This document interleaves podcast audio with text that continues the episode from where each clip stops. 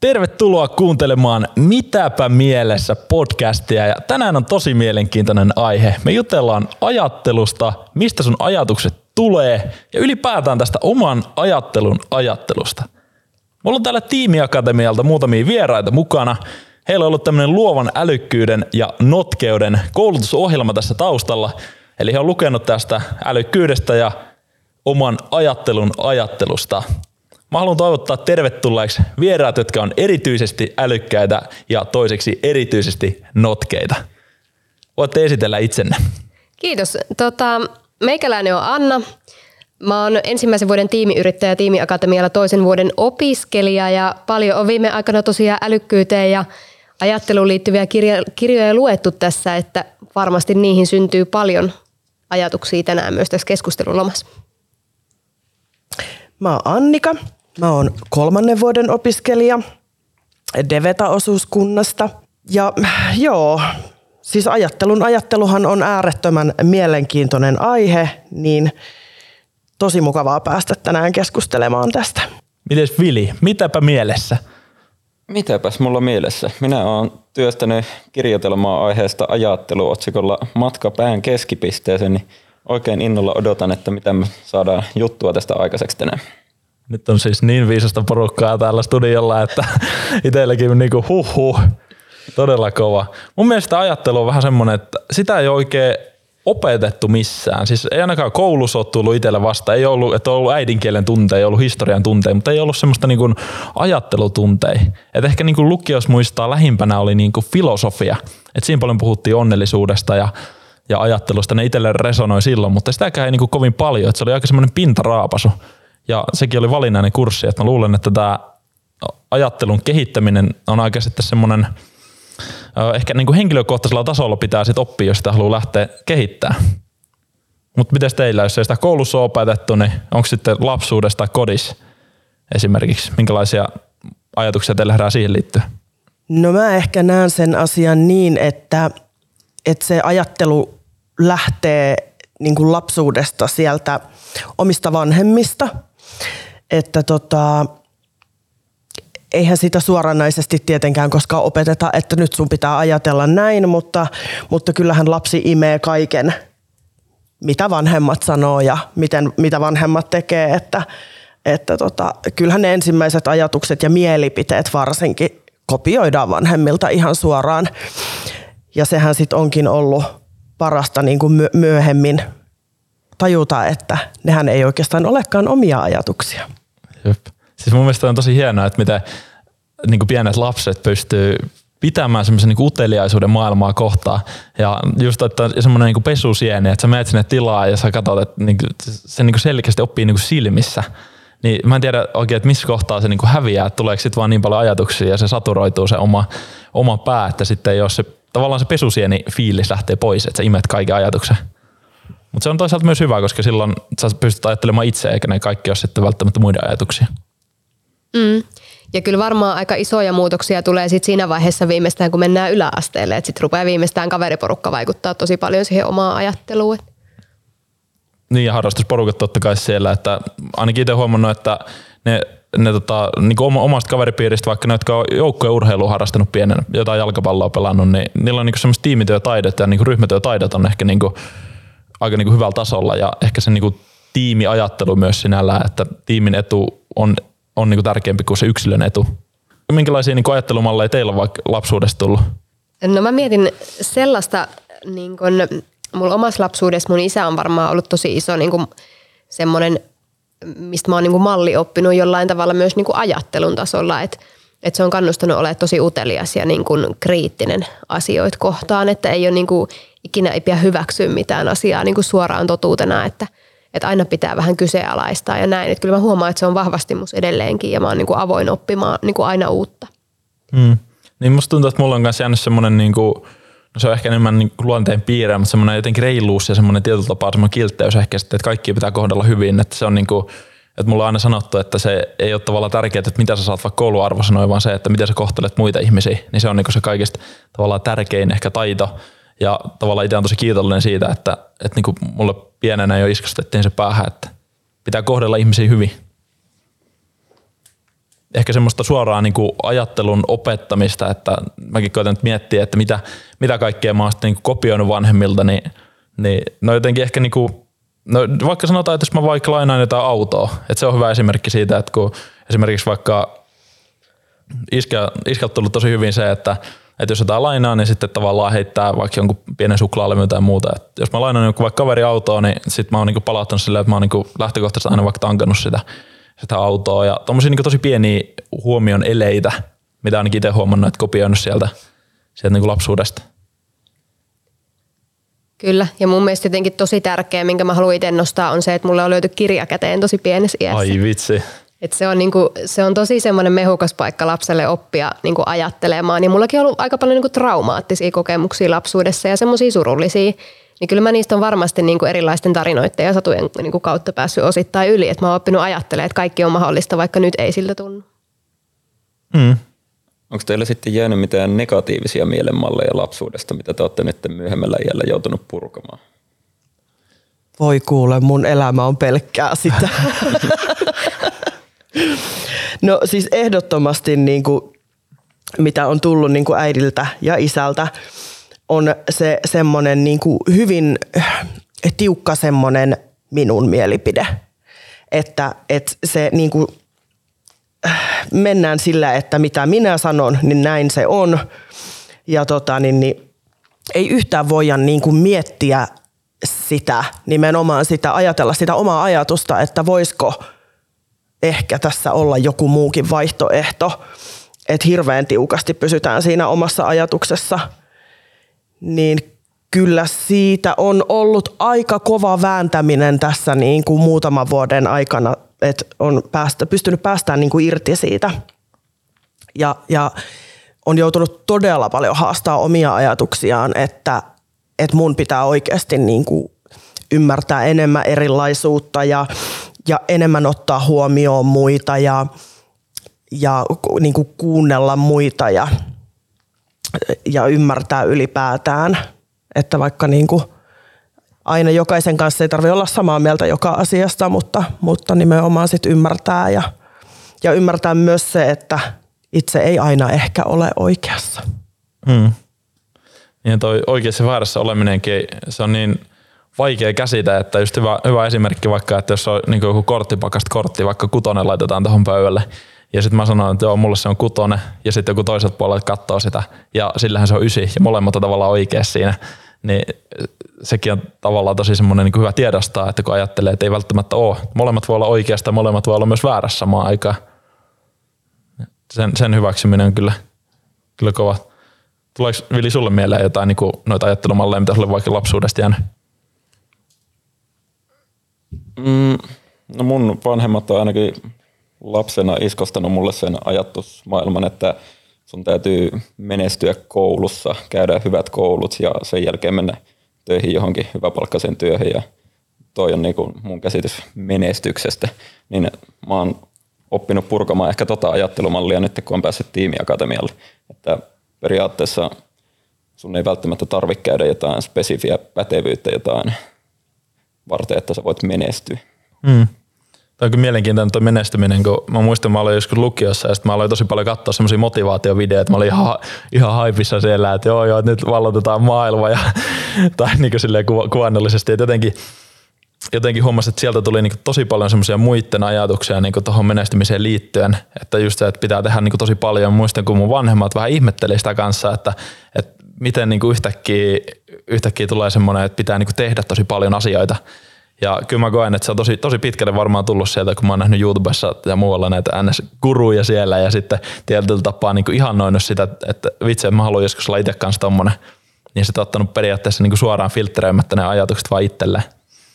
Ja varsinkin jos sä oot tiennyt niistä asioista niin kuin lähtö, niin kuin ihan hirveästi, niin ainakin itse huomannut tosi helposti, että ottaa niin kuin myös ne muiden näkemykset vastaan aika herkästi. Varsinkin jos sä niin kuin uskot tai luotat siihen ihmiseen – että onko se sitten netin kautta, että parasosiaalisen suhteen kautta, että susta vähän niin kuin tuntuu, että sä tunnet sen toisen, kun sä oot nähnyt paljon sieltä vaikka videoita, vai onko se sitten joku tuommoinen vaikka perheenjäsen? Toi on kyllä tosi mielenkiintoinen tavallaan aiheena se, että niin ihannoi jotain tai luo semmoisen idolin ja ottaa sieltä paljon vaikutteita. Ja sehän on niin tosi monelle semmoinen, että se ajaa niin sua eteenpäin. Mutta mä itse huomaan esimerkiksi sen, että lapsuudessa mulle puhuttiin paljon siitä, että mun ei kannata jotain halkopinoa kantaa tai pinota, että mä en pysty siihen, että mä oon tyttö tai mä en voi lähteä ampumaradalle, kun mä oon tyttö niin kuin mukaan. Mut sitten niin kun, ja mä oon ollut tosi ujo, että mä en ole uskaltanut soittaa vaikka puhelimella jotain ajanvarausta tai muuta, mutta sitten jossain vaiheessa mulle tuli semmoinen niin vastareaktio, että mä haluaisin olla tosi rohkea. Ja mä haluaisin näyttää, että mä oon todella rohkea, että mä pystyn samaan, mihin miehetkin, mä pystyn samaan, mihin kaikki muutkin. Oi, ja mä niin menen just siihen toiseen niin ääripäähän. Että jos mulle sanotaan, että mä en pysty, niin sitten mä todellakin pystyn siihen. Ai vitsi, just tuommoinen niin näyttäminen haluaa. Ainakin jotenkin joo, nä, näen tuon silleen, että et, et tavallaan mä, mä, toivon, että mulla olisi jossain kohtaa tiiäks, joku sanonut silleen, että joo, että sä et pysty tuohon, kun mä tiedän, että mulla on toi itsellä, että ihan sama toi, niin kuin, se on niin tulitikku raapasis, mutta mulla ei kukaan vaan antanut sitä niin tulitikkua tavallaan semmoista, että mulla on aina sanottu, että niin opettajat ja niin kotona silleen, että joo, että tavallaan mihin vaan lähtee, niin tavallaan lähtökohtaisesti onnistut siinä. Niin mä, mä tavallaan salaa toivon, että joku olisi joskus sanonut, että ei vitsi, että susta ei tule mitään, niin vitsi, kun mäpä näytän. Se on kyllä tosi hyvä motivaattori. Mulla kävi itsellä sama homma lukiossa joskus aikanaan, kun mulla meni lukiotaivaalla vähän plörinäksi silleen, että mä menin inttiin siinä kesken kaiken, kun mulla olisi ollut kirjoitukset ja sitten mä en onnistunut käymään näitä kaikkia tarvittavia kursseja ja sitten mun kaikki kirjoitukset nollaantu. Ja sitten mulle sanottiin vähän siihen suuntaan, että pitäisikö miettiä jotain muuta, että tuo vaikuttaa aika turhan korkealta vuorelta kiivettäväksi, niin sitten mä menin intin jälkeen töihin tonne Helsinki-Vantaalle ja päätin vaan, että nyt mä näytän kaikille, ilmoittaudun kaikkiin kirjoituksiin kerralla ja rysätin ne kertalaakista läpi koko paketin. kova. Wow. kova, kova. No miten sitten jos miettii, että noita mielenmalleja on ja niitä on peritty sitten niinku joko kasvatuksesta tai ympäristöstä, niin onko teillä jotain niinku tapoja, että miten niitä lähtee purkaa sitten ja tiedostaa? Et mun mielestä ensimmäinen askel on kuitenkin, että ne tiedostetaan. Mm, kyllä se know yourself-ajattelu on varmasti se, että jos ei joku muu sulle sano, niin pitää olla joku semmoinen kipinä, mikä sytyttää sen, että sun pitää tutustua itse, että sä pystyt niinku oikeasti reagoimaan sit siihen tilanteeseen. Niin, niin itse, itsetuntemus on ehkä niinku semmoinen asia, että monesti ehkä niinku yliarvioidaan se oma itsetuntemus, että kuin hyvin sä oikeasti tunnet itsesi. Se oli just hyvin toi Jordan Petersonin tuosta 12 elämäohjeet kirjassa puhui just paljon siitä, että et, et kun vaikka se tuntuu, tuntuu, että sä tiedät, kuka sä oot, niin tavallaan sun teot lopulta näyttää, että kuka sä oot. Että melkein tarvitsisi semmoisen niin jonkun tarkkailijan tai vaikka päiväkirjan siitä, että mitä, mistä sun arki koostuu, niin se tavallaan näyttää myös sen sun arvomaailman sitten sitä kautta. Joo, ja toi on jotenkin hauskaa äh, muutenkin toi ajatus, että tuntee itsensä. Et mun tiimissä yksi, yksi ihminen sanoi silloin, kun me aloitettiin, että mä tunnen itseni todella hyvin – ja ei ole monta viikkoa, kun se sanoo mulle, että mä en todellakaan tunne itseäni, en yhtään. Niin tota, ja sitten itse on huomannut saman, että kun on tullut ikää lisää, niin sitä jotenkin tyhmenee päivä päivältä. Sitä vaan niin kuin paremmin ymmärtää, että mä en oikeastaan ymmärräkään yhtään mitään. Mm.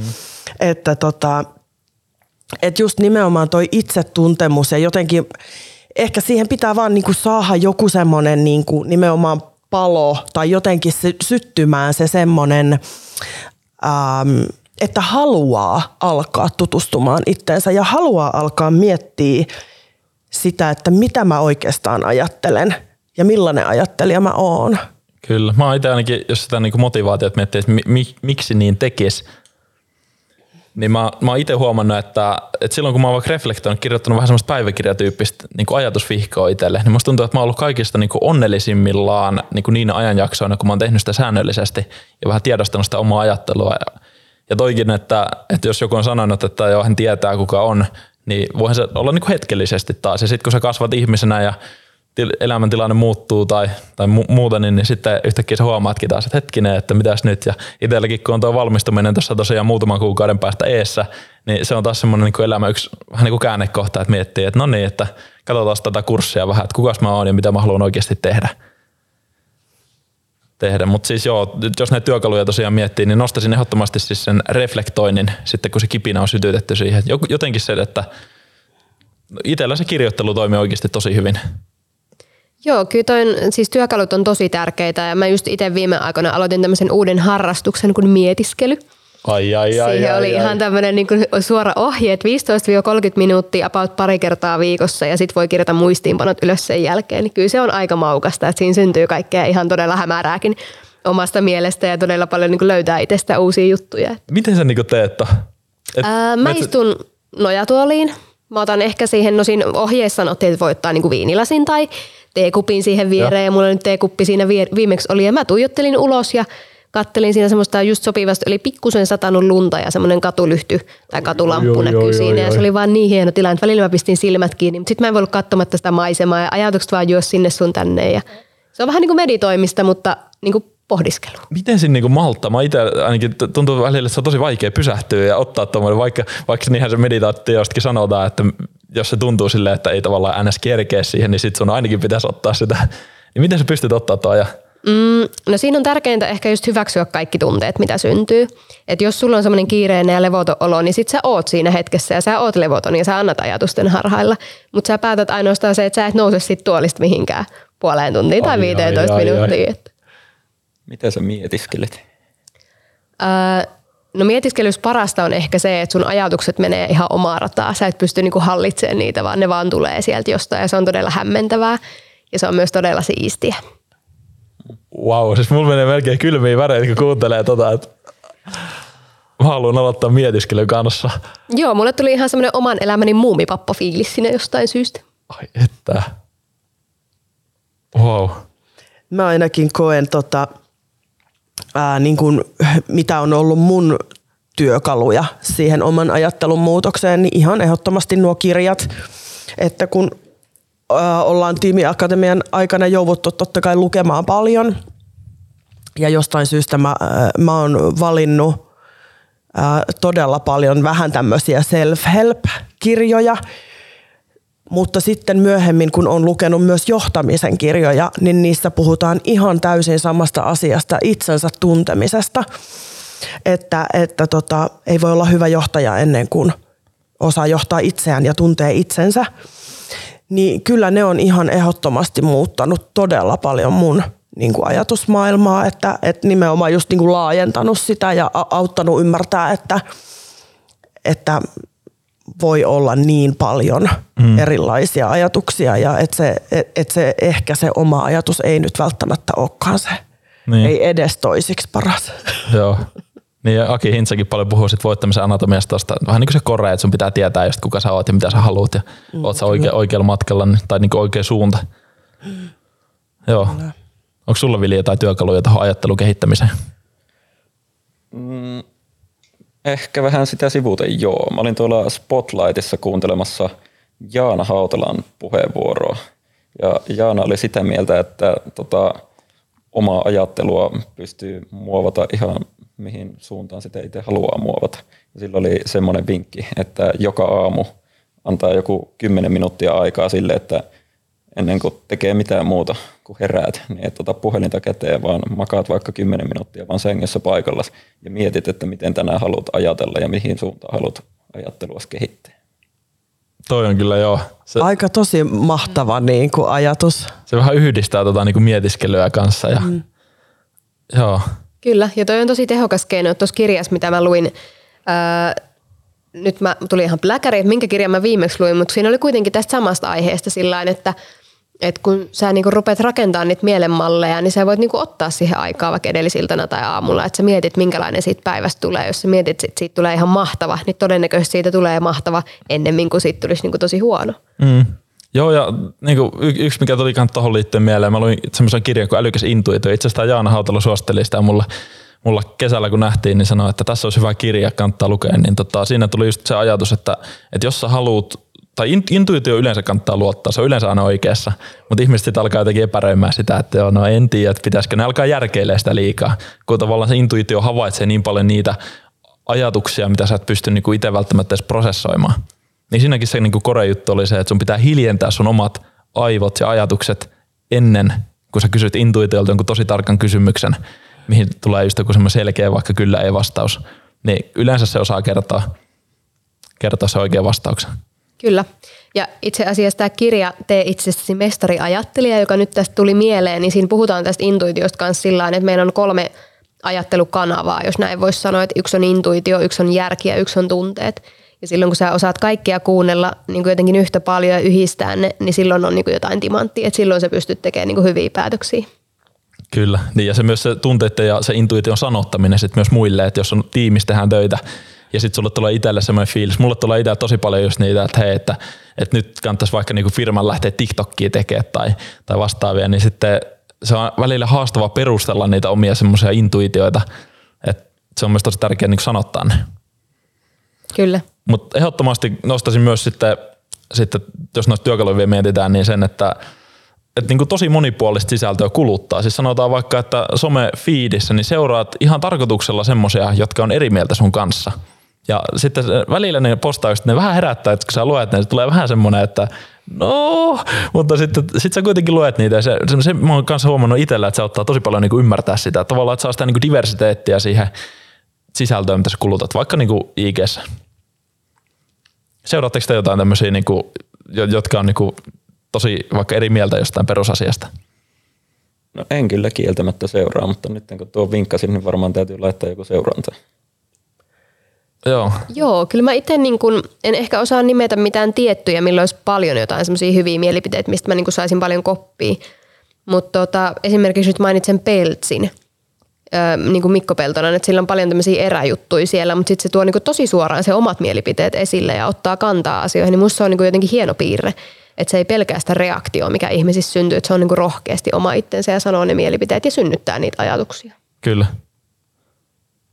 Mulla on ehkä yksi semmoinen ihminen, jota mä seuraan kyllä ihan muista syistä, mutta et sit hän aika paljon tuo tiettyyn asiaan ää, omia ajatuksiaan julki.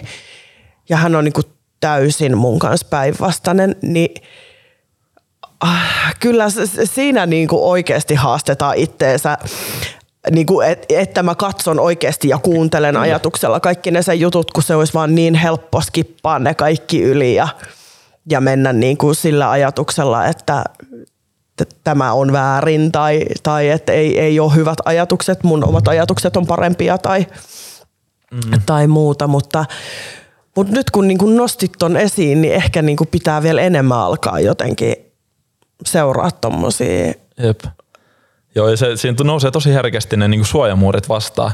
Et, et tota, se, se, on kyllä paha. Nyt esimerkiksi vaikka niin tuosta elokapinasta, niin mulle tuli fiidistä niin postauksia puolesta ja vastaan, niin sitten se on tavallaan tosi mielenkiintoista katsoa niitä, kun ne niin kuin, tosi vahvoja tunteita herättää selkeästi. Tai toi somehan niin algoritmit kuplauttaa meitä nykyään tosi paljon. Eli just se, että kun sä, sä saat sitä sisältöä, mitä sä lähtökohtaisesti haluat katsoa, kun sä seuraat myös sellaisia ihmisiä, ketä sä haluat katsoa, niin sitten se helposti jää se toinen mielipide nyt kokonaan niin kuin pois siitä sitten, että nyt toinen, toinen esimerkki vaikka toi koronarokotteet, että siinä näkyy nyt tuo kuplautuminen tosi hyvin, että, että tavallaan ei pysty niin kuin ymmärtämään sitä toista näkökulmaa niin kuin kummaltakaan puolelta. Kyllä, että tavallaan mun mielestä ehkä sosiaalinen media menee siinä pikkusen niin kuin vikasuuntaan, että se on semmoinen niin kuin dopa, dopamiinipiikkien semmoinen niin kuin pesä, että sä niin kuin keräät semmoista niin kuin hyvää mieltä siellä ja seuraat kivoja tilejä mutta sitten saako sä kuitenkaan niistä oikeasti niin paljon kuin mitä sä voisit saada joko semmoisilla niinku toisenlaisilla tileillä, tileillä, mistä saat niinku uusia ajatuksia. Tai sitten jos sä niinku seuraisit niitä kivoja, inspiroivia lappimaisemia itse fyysisesti sinne mm. Lappiin, niin, niin siinä on paljon semmoista, että niinku somesta varmasti riittäisi juttu enemmänkin. Kyllä. Tämä on ehkä se pääjuttu, mitä mä viime aikoina miettinyt, että miksi mä niinku seuraan sitä ja Kyllä. minkälaisia ajatuksia se herättää. Joo, ja siis toi some niin kuin ylipäätään – on niin kuin semmoinen, että, että kun ihmiset on niin paljon somessa, ihmiset niin paljon, ja siis varsinkin nuoret, ketkä on nimenomaan siinä iässä, että se oma ajattelu alkaa kehittymään. Ja sitten kun siellä niin kuin somea selataan monta tuntia päivässä, niin miten paljon ihan oikeasti se niiden nuorten ajatusmaailma tuleekin sieltä somesta. Mm. Että se se ei, niin kuin, se ei kehitykään se tavallaan se oma ajattelu, vaan, vaan sit mm. sieltä otetaan sieltä somesta niitä juttuja. Ja sielläkin on monesti se niinku sensuuri päällä, että itsekin kun on tuossa niinku, tavallaan sisällötuottajien kuplassa ja elää sitä todellisuutta, että jos sä sanot somessa on tosi räväkin mielipiteen, niin se on saman tien, että puolet ei tykkää siitä, puolet ei tavallaan hyväksy sua enää sen jälkeen. Niin pitää niinku, tavallaan käyttää semmoista tietynlaista filtteriä myös niissä niinku jutuissa, mikä sitten niinku ehkä oikeassa elämässä käy ihmisten kanssa niin kohtaamisia, niin sitten se filteri on ehkä niin vähempi ja niin ehkä vähempi kiinnostaa se, mitä muut ajattelee niin niissä hetkissä ainakin omakohtaisesti.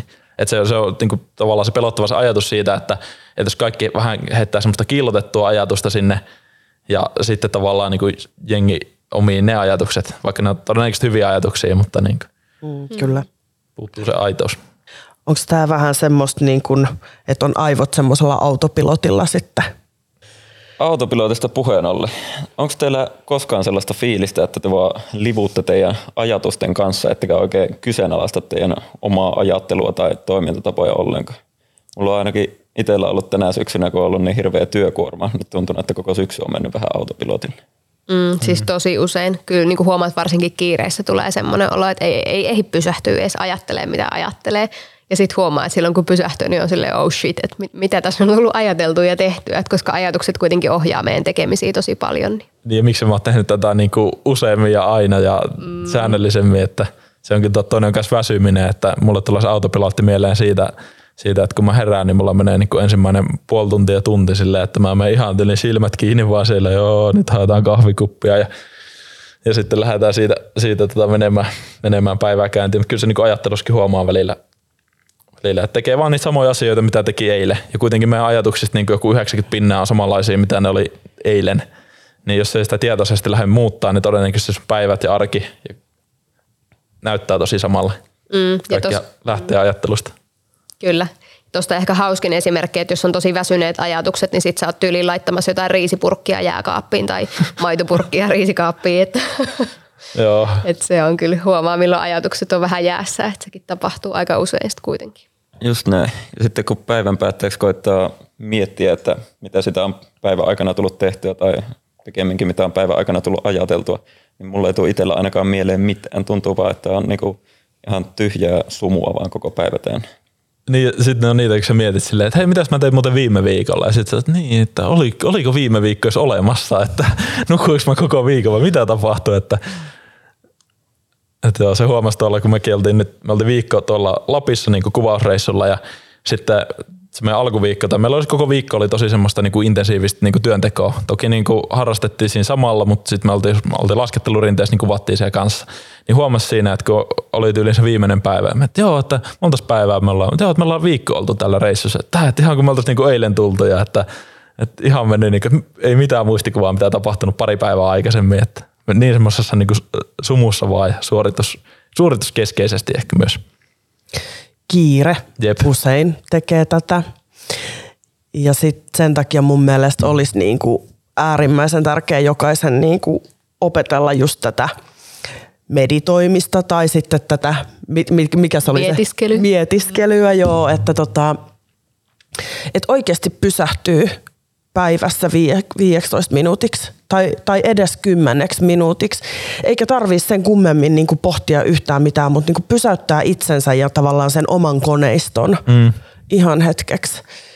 Niin se rentouttaa niin kuin ajatuksia ja, ja kehoa ja ihan kaikkea. Ja siitäkin tarvii semmoisia muistutuksia välillä, että nyt, nyt kun on tosiaan aika tämmöinen hektinen tämä loppusyksy, että opinnäytetyötä ja töitäkin on niin kuin hyvinkin reippaasti, niin sitten tota huomaa, että, että tota, esimerkiksi vaikka eilen oli just semmoinen kohtaaminen, että että oli siinä niin vähän väsyneenä ja sitten sit tuli tota, itse meidän valmentaja niin siinä, että no hei mikäs fiilis ja sitten alkoi, no joo ei mitään, että vähän tämmöistä hektistä tässä ja sitten alkoi niin illalla miet, kelaili niin itse sitä, että niin, että tavallaan, että jos mä itse joudun tänne perustelemaan sitä, että mulla on niin tosi kiireinen, mutta joo, tää on ihan fine, niin siinä tuli vähän semmoinen fiilis, että, että okei, että ehkä nyt kannattaa ottaa vähän niin myös sitä jarrua ja pysähtyä. Että se välillä se tarvii sen, että joku toinen sanoo, että se on myös hyvä huomata, että jos huomaat, että nyt joku kaveri tarvii ehkä vähän pysähtymistä, niin, niin vaikka siinä hetkessä voi vaikuttaa sille, että, että se menee ihan ohi se juttu, mutta kyllä se voi jäädä sinne kytämään, tai se niin kuin kytemään se ajatus. Että. Mm, kyllä. Joo, ja tuossa on just tavallaan ehkä se vaarakin olemassa, että aina sitten kaikki ei niinku itse ehkä näe samalla tavalla sitä omaa tilannetta, että mm. et ei hoksaa pysähtyä. Että sitten tosi monesti olisi niinku tosi jotenkin hedelmällistä, että joku toinen tulisi sanoa sulle, että hei, että nyt olisi hyvä vähän hengähtää tai ottaa rauhassa. Että kyllä täällä varsinkin tiimiakatemialla huomaa niin kuin tiimityöskentelyssä, projekteissa ja kaikissa, että välillä olisi ihan hyvä vaan hengähtää ja mennä kahville sillä porukalla, että ei miettisi aina niitä työasioita tai muuta. Että tarvii sitä vastapainoa ja aivo- aivoille vähän tilaa hengittää. Mm. Miten sitten, oletteko te tähän niin tutustunut tähän niin tämmöiseen fixed ja growth mindsettiin, tämmöiseen niin kasvun, kasvun mindsettiin vai tämmöiseen vähän niin kuin ns. jämähtäneeseen? No joo, itse asiassa mä tuossa viime aikoina on lukenut tämmöisen kirjan kuin ö, Valinnan paikka Satu Pihlajalta ja siinä puhutaan paljon tästä niin kuin just growth ja fixed mindsetistä, että että se on Carol Dweckin kirjasta puhutaan siitä paljon enemmän, että jos siihen haluaa tutustua, niin sieltä löytyy, mutta tosiaan se, että että sä voit joko olla niin kuin semmoisessa muuttumattomuuden ja joustamattomuuden asenteessa, että sä voit joko kuvi, tavallaan jopa kuvitella, että, että sä et pysty muuttumaan sä et pysty kasvaa, että ne mitä sä osaat, niin ne on niin synnynnäisiä taitoja. Ja sä et niin jollain tavalla, sulla ei ole semmoista ajatusmallia edes olemassa, että sä voisit kehittää ittees.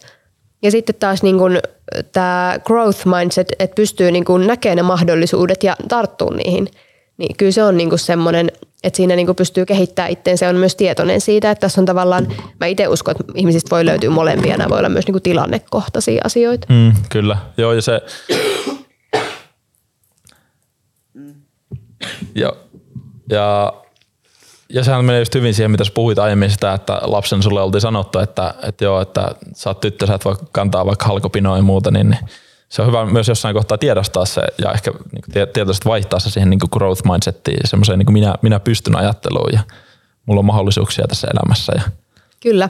Ja mä en tiedä, mistä mä sen on ominut, mutta musta tuntuu, että mulla oli se jo olemassa silloin, että mä ajattelin Joo. välittömästi, että ei, että mä en usko tätä, että kyllä mä sen halkopinon itse kannan, että elää vie sitä Joo. muuta, että tuli niinku semmoinen vastakkaisreaktio wow. siinä, mutta se oli kyllä ihan siisti, siisti tunne jo silloin pienenä tyttönä, kukkamekko päällä. Jep. Mä ehkä koen olevani jotenkin niin kuin malliesimerkki tästä, että tota, en ole sen kummemmin siis tähän asiaan perehtynyt, en ole tästä lukenut, mutta, mutta tota niin, niin, että mä koen, että mä oon ollut ennen tosi muuttumaton tai, tai niin kuin en, jou, en joustamaton, joo. Mutta että sitten kun on sitä omaa ajattelua nimenomaan laajentanut, niin, niin sitten se on lisännyt sitä joustavuutta niin kuin – ihan joka suuntaan, joka asiassa omassa elämässä. Joo. Toi on kyllä hyvä. Tuleeko mieleen joku semmoinen niinku esimerkki tuosta, että kun sä näytät, jos, jos sulla on enemmän tuommoista niinku fixed mindsettiä, että joku semmoinen arkinen, arkinen asia, missä niinku huomaat, että tuommoista niinku ollut vaikka? No en mä tiedä ehkä niinku arkista asiaa, mutta esimerkiksi tota, väittelyt on niin kuin nykyään mulla semmoinen asia, että mä en oikeastaan juurikaan väittele, Joo. koska mä, niin kuin, mä en jaksa. Joo. Tai ehkä siinä on enemmän semmoinen ajatus, että, että tota, minä olen minun mieltä ja toinen on hänen omaa mieltä ja se on ihan ok. Joo. Että et, et mun ei tarvitse saada sitä toista ajattelemaan niin kuin minä ajattelen. Että mä niin kuin ihan suosiolla hyväksyn sen hänen ajatuksen – ja, ja niin kuin, et vaikka mä välttämättä ole samaa mieltä, mutta, mutta et en mä rupea siitä enää nykyisin niin kuin väitteleen, että kun ennen ehkä aika herkästikin tuli väittelyitä niin kuin asiasta kuin asiasta. Se oli se tulitikku, mikä iskee sieltä. Joo, kyllä. Ja, ja se on niin kuin itellä, mä uskon, että se näkyy niin kuin ulospäinkin, mutta se on itellä jotenkin, ähm, mitenköhän mä sanoisin, on niin kuin paljon parempi olla itellä – kun ei tarvii väitellä eikä tarvii niin kuin, niin kuin yrittää muita saada ajattelemaan Joo. samalla lailla. Vaan on niin kuin ihanaa, että muut ajattelee eri tavalla ja on niin kuin ihana jopa ku, kuunnella muiden ajatuksia ja sitten miettiä silleen, että niin, että onko tuossa joku pointti tuossa, niinku, että voiko toi olla oikeassa tai voiko, voiko ehkä niinku toi ton ajatus olla jopa järkevämpi kuin oma tai ylipäätään niin kuin oppia muiden ajatuksista. Joo. Toi, toi on niin jännä, kun musta tuntuu, että mulla on taas se ehkä niin vastakohta siihen niin growth mindsettiin ja siihen fixed mindsettiin liittyen, että tota, tuntuu itsellä, että, että, että on tosi semmoinen niin pesusien ihminen, että niin kuin, ihan sama mikä ajatus tulee, niin sitten niin kuin, jotenkin omii sen niin kuin, tosi helposti itselle. Ja sitten ehkä semmoinen niin ajatuksien pysyvyys ja mielipideiden pysyvyys, niin tota, voi olla joskus niin kuin aika lyhyt, lyhytaikaista – sen seurauksena? Joo, mulla oli lapsuudesta tulee sellainen esimerkki, että mm, mä mun velipuolen kanssa keskustelin, no aiheet oli mitä oli, mutta sitten jos mä sanoin jonkun mun mielipiteen, niin sitten aina tuli se niin vastalause sieltä, että no perustele toi sun mielipide, miksi sä oot tota mieltä. Niin wow. se haastoi mua tosi paljon niin oikeasti ajattelemaan, mitä mä ajattelen.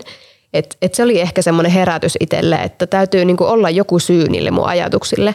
Ja se on varmasti saanut meikäläisestä jonkin tasoisen mestariajattelijan, että jos nyt näin voisi sanoa. Mutta tavallaan, että mikä tuossa on just parasta tuossa niin kahden ihmisen tai useamman ihmisen keskustelussa, niin on varmastikin se, että ihan sama mitä se toinen sanoo, niin sä voit aina oppia siitä jotain. Että siellä on aina joku syy siellä taustalla, miksi se ihminen sanoo noin. Kyllä. Ja toi, toi on hyvä myös niinku, uh, somessa vähän niin toi sama, että siellä on yleensä aina joku syy, minkä takia joku jakaa sen vaikka postauksen tai, tai niinku vaikka Instagram-tarina sinne, että et niinku pyrkinyt niinku itsekin katsoa niitä välillä silleen, just, että joo, tässä, tässä voi olla jotain, mistä voi itse oppia. Ja se on myös niinku markkinoinnissa ylipäätään miet, hyvä miettiä se, että niinku kuka vaikuttaa ja miksi vaikuttaa ja mit, mitä se niinku haluaa tekee, tehdä. Että markkinoinnin perusidea kuitenkin syöttää niitä ajatuksia meille, että joo, että joku Coca-Cola, että oliko se share with happiness se niiden slogan tai joku vastaava, niin, niin sehän voi hyvin, hyvin sitten siitä jollekin tarttua ja sitten niin alitajuntaan jäähä, että, tai niin kuin Coca-Cola vaikka yhdistää johonkin jouluun, kun niillä tulee tosi paljon joulumainoksia sitten, sitten niin tota, se on myös hyvä tiedostaa se, että minkälainen, tai milloin se vaikuttaminen on vaikka niin kaupallista. Kyllä. Miten toi niin työelämässä sitten muuta, muuta, jos nyt puhuttiin vähän tuosta markkinointia sivuttiin, niin No jotenkin, mikä mulle ehkä ensimmäisenä herää työelämässä se, että monissa työpaikoissa on erilaisia haasteita, mitä yritetään eri tavoilla purkaa. Mutta varmaan lähtökohta on kuitenkin se, että täytyy muistaa, että me ollaan kaikki ihmisiä ja meillä on kaikilla tunteet, vaikka nälkä ja jano. Ja ne vaikuttaa meidän fiiliksiin mm-hmm. ja meidän ajatuksiin. Että nämä on ehkä semmoisia, mitä ehkä liian vähänkin mietitään että miksi toi reagoi noin, tai miten aloitetaan vaikka palaveri, niin voisi olla parempi aloittaa se silleen, että hei, miten teille menee, että mitä teille kuuluu. Mitäpä mielessä. Kyllä, että silloin ne ei niinku vaikuta liikaa sit siihen palaverin sisältöön vaikka, kun ne on käyty läpi ne asiat, koska muuten ne vois vaikuttaa siihen, että millä mielellä sä oot lähtemässä vaikka jonnekin projektiin, että jos sulla on nälkä. Mm. Toi, toi on kyllä hyvä, hyvä esimerkki. Teillähän oli Vili tota tämmöinen välipala bisnesideakin tuohon ollut, ollut aikanaan tuossa, että toimititte just välipalo, välipaloja firmoille ja ideana just, että ei, ei sitten lähetä nälkisenä palaveri. Ai että siellä pysyy kyllä mielet virkeänä meidän välipalojen avulla. Kyllä. Miten tota, tuo oli itse asiassa tosi hyvä nosto tuo palaveri, palaveri ajattelu tuohon. Ja siis niitä tosi, tosi paljon varmasti muitakin semmoisia arkisia esi, esimerkkejä, just se toisten ymmärrys siihen kylkeen. Mulla tuli vielä palatakseni tuohon kasvuajatteluun, mistä juteltiin, niin mä oon huomannut itsessäni ainakin sen, että täällä tiimiakatemialla niin on oppinut soveltamaan sitä kasvuajattelua yhä isompiin ja isompiin asioihin. Esimerkiksi silloin kun tuli tänne tiimiakatemialle, niin tuntui vähän siltä, että oli jo semmoinen fixed mindset ja tuntui, että ei välttämättä kehtaa lähettää esimerkiksi johonkin yritykseen jotain sähköpostia ja tarjota ja omia palveluitaan, koska mitäpä minä osaisin, mutta nykyään tuntuu, että ei ole niinku mitään ongelmaa esimerkiksi tuossa viestinnässä yritysten välillä ja nyt esimerkiksi haaveena valmistumisen jälkeen laittaa oma yrityskin pystyy, niin en olisi voinut kuvitellakaan, että olisin laittanut omaa yritystä tuosta vaan pystyy esimerkiksi kolme vuotta takaperin.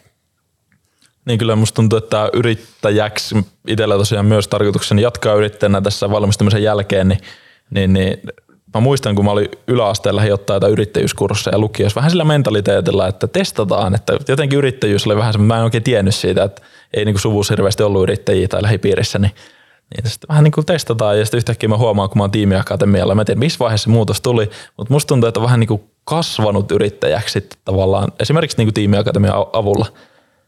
Niin se on, se on ollut kyllä itselle semmoinen, että yhtäkkiä tajus vaan, että on tosi semmoinen yrittäjämäinen asenne ja semmoinen, että palkkatöihin lähteminen tuntuu tota, niin kuin epätodennäköisemmältä vaihtoehdolta jopa kuin se yrittäjyys. Ja jotenkin tuossa ehkä myös se, että mun mielestä tiimiakatemia on niin tosi kannustava ympäristö ja täällä on niin tosi turvallista olla oma itsensä ja lähteä kokeilemaan ihan mitä vaan. Että kyllä se niin synnyttää semmoista growth mindsetia ihan itsestään, että jos muut on innostuneita, niin kyllä säkin siinä jollain tavalla innostut vähän mukana. Niin ja Suomessa ylipäätään, nyt jos mennään tavallaan tuohon yrittämiseen, että miten niinku, jos vertaa vaikka johonkin jenkkeihin, niin ei siellä ole juuri semmoisia niinku turvajärjestelmiä sitten yhteiskunnalla, että sähän voit Suomessa niinku periaatteessa vetää hommat niin kuin hyvinkin niin kuin perseelleen ja silti niin kuin joku pitää tavallaan susta huolta, että onko se sitten joku valtio tai, tai TE-toimisto tai Kela tai muu vastaava. Että Kyllä, mutta ehkä valitettavan vähän yleisesti koulumaailmassa ja niin työelämässä kannustetaan kuitenkin vielä yrittäjyyteen, että se koetaan edelleenkin jollain tasolla ehkä haastavana. Ja mun mielestä mikä siinä menee pieleen, niin sitä se nähdään jotenkin pelottavana asiana ja semmoisena, että jos niin kuin siihen kannustettaisiin enemmän ja niin kuin ymmärrettäisiin se, niin kuin, miten paljon luovuutta voi synnyttää ja rentoutta niin kuin monilla eri keinoilla hmm. niin kuin kouluissakin. Tuleeko mieleen jotain esimerkkifirmoja sitten, missä tavallaan on pysty hyvin hyvin niin kuin lähteä tota, tai tukemaan tota, niin kuin ajattelun kehitystä? no tuossa niin Pihlajan kirjassa oltiin nostettu niin Google ja sitten Supercell, että niillä on niin just ne panostaa tosi paljon siihen työympäristön suunnitteluun, että itsessään se ympäristö on niin fyysisesti semmoinen, että siellä on kiva tehdä duunia, että on siellä sitten vaikka joku viidakko nurkkaus tai joku, tai siellä on koko ajan tuoret kahvia saatavilla, että semmoiset pienet asiat tekee siitä niin tosi mukavan, että se inspiroi se ympäristö itsessään sua, niin se on niin tosi niin kuin isos roolissa siinä. Joo, mä muistan kanssa, tota, mä luin ton Steve Jobsin kirja, niin se puhuu tuosta Apple, Applesta, että ne oli tehnyt semmoisen, tota, mä muistan oliko se Apple vai Pixari, jompikumpi niistä firmoista, niin kun ne rakensi uudet isot toimistot, siellä oli tosi monta kerrosta, mutta siellä oli vain yksi kahvitila. Ja se idea oli just siinä, että se, se on se paikka, missä tulee niitä kohtaamisia, sä tapaat niitä mielenkiintoisia ihmisiä, syntyy uusia ideoita, pääst vaihtaa ajatuksia ja idea oli periaatteessa vaan niin törmäyttää ihmisiä eri osastojen välillä. Se oli mun mielestä tosi niin mielenkiintoista. että mietin kyllä joskus tulevaisuudessa, että sit jos jonnekin niin kuin tämmöiseen coworking spaceen päätyy esimerkiksi niin kuin Crazy Townille tai tämmöisen niin tiimiakatemian kaltaiseen ympäristöön, missä on muitakin firmoja, niin toivon, että siellä olisi just tämmöinen, niin kuin, että olisi tämmöinen yhteinen kohtaamispaikka sitten vaikka kahvihuoneessa, minne sitä ajattaisiin ja ei jengi niin kuin jäisi niihin omiin kupliin sitten ehkä niin, että pystyisi vaikka käymään syömässä niin kuin erilaisten ihmisten kanssa siellä ja sitä kautta hakea vähän sitä niin kuin ajattelun laajentamista. Kyllä, ja toi on itse asiassa erittäin tärkeää ajattelun eteenpäin menemiselle, että sä pidät niitä niin kuin taukoja mm. ja hiljaisia hetkiä tai niin kuin teet jotain muuta kuin sitä, mitä sä oot aikaisemmin tehnyt, niin siellä syntyy niitä uusia ideoita. Et se on yksi työkalu myös tällä, että sä teet intensiivisesti duunia ja sitten sä meet vaikka 15 minuutiksi pelaa matopeliä tai meet golfaamaan tai ihan mitä tahansa teet sinne hetken aikaa jotain muuta, niin sit sun ajatukset juoksee paljon paremmin sen jälkeen sen asian parissa, mitä sä oot aiemmin tehnyt. Ja kyllähän niin kuin, totta kai tuommoinen luova ympäristö synnyttää ajatuksia ihan eri lailla kuin kylmävalkoinen toimistotila. Kyllä. Näkisinkin. Kyllä, ja just tämä meidän koulutusohjelma, mistä me tänne saavuttiin paikalle tuolta Länistä, niin siellä oli iso, isossa osassa erilaiset luovat ympäristöt, ettei vaan jääty mihinkään toimistoihin. Et siellä on käyty melomassa ja oltu erilaisissa matkailukeskuksissa ja käyty vähän tutustua siihen ympäristöön, niin kummasti siellä vaan syntyy ihan erilaisia uusia ajatuksia. Toi on muuten varmaan yksi syy, miksi niin monet firmat ja tämmöiset, tota, missä tarkoitus kouluttaa jotain, niin tapahtuu jossain muualla kuin se yrityksen toimitiloissa. Et nimenomaan, että saa semmoisia niin uusia tuulia siihen heti, kun paikkakin pikkusen vaihtuu, että se on tosi hyvä niin itse koittaa miettiä sitä, että jos on niin jumissa jonkun asian kanssa, niin muuttaa sitä suhtautumista, että onko se sitten paikka tai tai niin kuin joku semmoinen muuttuja, paikka, ajattelumalli, ihmiset, kenen kanssa sparraat sitä ideaa, ajatusta, niin, niin yleensä sillä saa myös semmoista niin jumit poistettua. Joo, ja se on tosi tärkeä, mä koen ainakin, että siellä ää, Länillä, kun meillä oli pitkiä työpäiviä, niin, niin tota, että se paikka oli inspiroiva ja semmoinen niin kuin ylipäätään erilainen. Että jos me oltaisiin pidetty 14 tunnin työpäivä toimistossa, siellä valkoisessa toimistossa, niin sitä ei olisi kukaan jaksanut. Mutta siellä me oltiin luonnon keskellä semmoisessa isossa kodassa, niin aivan erilaista tehdä töitä semmoisessa, eikä se niinku oikeastaan edes tunnu työltä, koska se oli vaan niinku ihana paikka. Kyllä, ja ruokataukoja oli riittävästi ja ruokaa oli paljon. Kyllä. Tehtiin töitä myös saunassa, kehottan kaikkia kokeilemaan, se oli aika hauskaa. Kyllä, ja poreammes. Aika villejä kortteja. No joo, mä mietin, että pitäisikö meidän, jos tähän ajatteluun mun mielestä kuuluu myös olennaisesti tämmöinen kiteyttäminen ja vähän semmoinen pieni niin kuin reflektointi, mistä puhuttiin, niin jos ruvettaisiin vähän kiteyttää tässä tätä, tätä tota, mistä nyt ollaan puhuttu. Eli alkuun käsiteltiin niitä keinoja, siellä oli reflektointia ja uusille ajatuksille itsensä avaamista ja tavallaan sitä tiedostamista myös, että, että se on tärkeää. ja sitä merkityksellisyyttä, että miksi, miksi se on tärkeää, niin se, se on semmoinen kysymys, mitä kannattaa itseltään myös kysyä ajattelu. Miksi se on tärkeää ajatella, mitä ajattelee? Mulla syntyy tuosta ehkä sellainen ajatus, että mun mielestä viisautta on ymmärtää, ettei ymmärrä kaikkea. Nämä on näitä antiikin, antiikin suuria filosofeja siellä. Siellä on joku Sokrates varmaan sanoo hyvin, hyvin samalla tyylillä. Ja nyt 2000 vuotta myöhemmin niin me ollaan täällä ja tullaan samaan johtopäätökseen. Että Eikä se joku Plato itse asiassa aikanaan sanonut, vai Sokrates, että I know that I know nothing. Mm. Ja myös Jon Snow Game of Thronesissa. Totta. Melkein suuret, sama asia. aikamme suuret ajattelijat. Joo, mutta se on, se on hieno miettiä tota, että, että kun sä aloitat jonkun uuden jutun, sä et tiedä siitä yhtään mitään, sitten se sun oppimista tai se sun äl, fiilis siitä, että mitä sä ajattelet, mitä sä tiedät siitä asiasta, mitä sä luulet tietäväsi, niin se kasvaa tosi äkkiä, että sä oot vaikka viikon tehnyt jotain asiaa, ja sä heti tuntuu, että vitsi mä oon ammattilainen tässä. Sitten menee kuukausi eteenpäin, sit sä oot silleen, ei vitsi, että mä en tajua yhtään mitään. Ja sitten tavallaan kun saavuttaa niin oikean ammattilaisuuden sitten, niin sitten sit sä tiedät tosi paljon, mutta silti sä jotenkin näet tavallaan niitä mahdollisuuksia ehkä. Ja se on myös hyvä että tavallaan omalla verkostolla pystyisi täydentämään niitä, että tietää, että okei, että mä en osaa tätä asiaa, mutta mä tiedän jonkun tyypin, joka on tosi hyvä tässä jutussa. Pystyy lyömään hynttyyt yhteen ja yhdessä pystyy aina saamaan kuitenkin enempi aikaa. Kyllä, ryhmääly on tosi mehukasta. On. Tuleeko teille jotain kirjavinkkejä mieleen tähän niin kuin oman ajattelun kehittämiseen? Mm, no mä oon tässä pari kirjaa varmaan maininnutkin, mutta tämmönen Henkka Hyppösen pelon hinta. Et siinä käsitellään paljon, miten pelko vaikuttaa sun päätöksiin ja ajatteluun. Et sitä suosittelen kyllä ehdottomasti, että siellä on hienoja esimerkkejä, millä se tuo esille. Mun kirjavinkki olisi tämmönen, Max, sä oot itse asiassa lukenut tämän, tiedän, koska luin sun reflektion tästä, Sean Ackhorin Big Potential. Kyllä sekin puhuu tästä niin kuin tiimi, tiimiälystä vähän, että miten sä pystyt ymmärtämään sen, että tiimi on niin kuin isompi kuin yksin yksi. Että se voi olla, että yksi plus yksi on kaksi, mutta sitten jos sulla on vaikka kolme ihmistä, että yksi plus yksi plus yksi, niin se voi olla viisi. Se paljon käsittelee sitä. Se on kyllä todella hyvä, hyvä kirja, jos tiimityöskentely on olennaisena osana arkea. Kyllä vaan. Kyllä, siinä voi unohtaa, unohtaa matematiikan opit. Kyllä. Mulla on kaksi vinkkiä itse asiassa itsellä. Ensimmäinen on tämä Lauri Järvilehdon Tee itsestäsi mestariajattelija. Se on todella nopea kirja. Ja- se niin kuin perusidea, mitä mä muistan, että itselle jää käteen, että niin kuin, ota tosi paljon muistiinpanoja ylös, pidä semmoisen pesusiinin mind- mindsetin ja sitten vähän niin kuin organisoit niitä muistiinpanoja sitten, sitten niin kuin johonkin sovellukseen sitten, että jos sä haluat vaikka tietää luovuudesta tai internetistä, niin sä oot laittanut sinne sitten omaan kategoriaan sitten niitä ajatuksia sitä ylös, minne sä voit sitten palata taas, kun se tulee ajankohtaiseksi. Meidän työmuisti on kuitenkin aika lyhyt, jos ei asioita niin kirjoittele yl- ylös sitten. Ja toisena vinkkinä tämmöinen quiet leadership, ja se on nimenomaan tohon, että jos sä haluat sitten tavallaan sitä vaikka johtajana muiden ajatteluun vaikuttaa, ja siinä paljon puhuttiin tuosta aivojen plastisuudesta, eli miten ne muovautuu ja mi- miten sun aivot rakentuu tavallaan sen ympärille, että mi- mihin sun energia, mihin sä keskityt. Esimerkiksi jos sä teet, keskityt niin luovuuteen, uuden innovointiin, niin sitten sun aivot kehittyy myös semmoiseksi luovaksi ja innovoiva, innovoijan aivoksi niin, niin se, se oli mun mielestä tosi mielenkiintoinen, että kun sä pystyt tavallaan niin kuin, oikeasti vähän niin kuin sä treenaat lihaksi, niin sä pystyt treenata sun aivot johonkin tiettyyn muottiin. Wow, kuulostaa hienolta. Kyllä, sai taas uusia kirjavinkkejä tässä itsekin.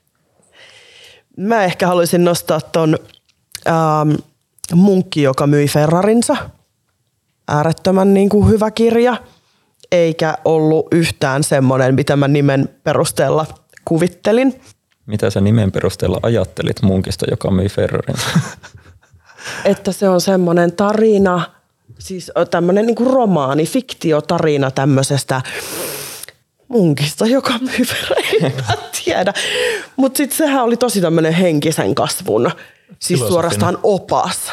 Kuinka, siis siinä oli tosi semmoisia niinku suoria neuvoja, kuinka niinku oikeasti kasvat ihmisenä.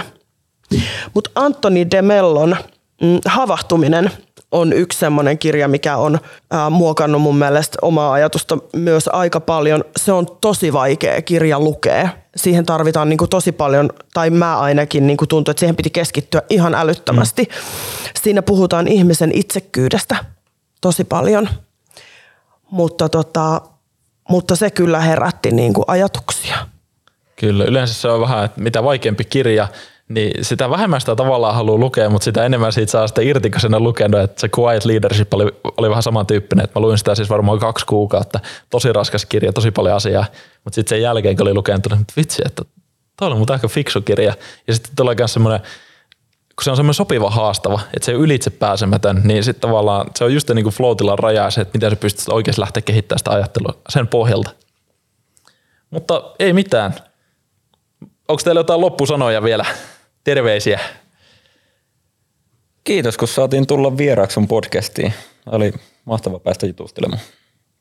Kiitos. Erittäin paljon kiitoksia ja ö, sellainen viesti ehkä kaikille, että lukekaa. Ihan sama mitä luette, mutta lukekaa. Ja ajatelkaa. Kyllä. Jaana Hautalan sanoin, ajattele mitä ajattelet. Me nähdään seuraavan jakson parissa. Kiitoksia.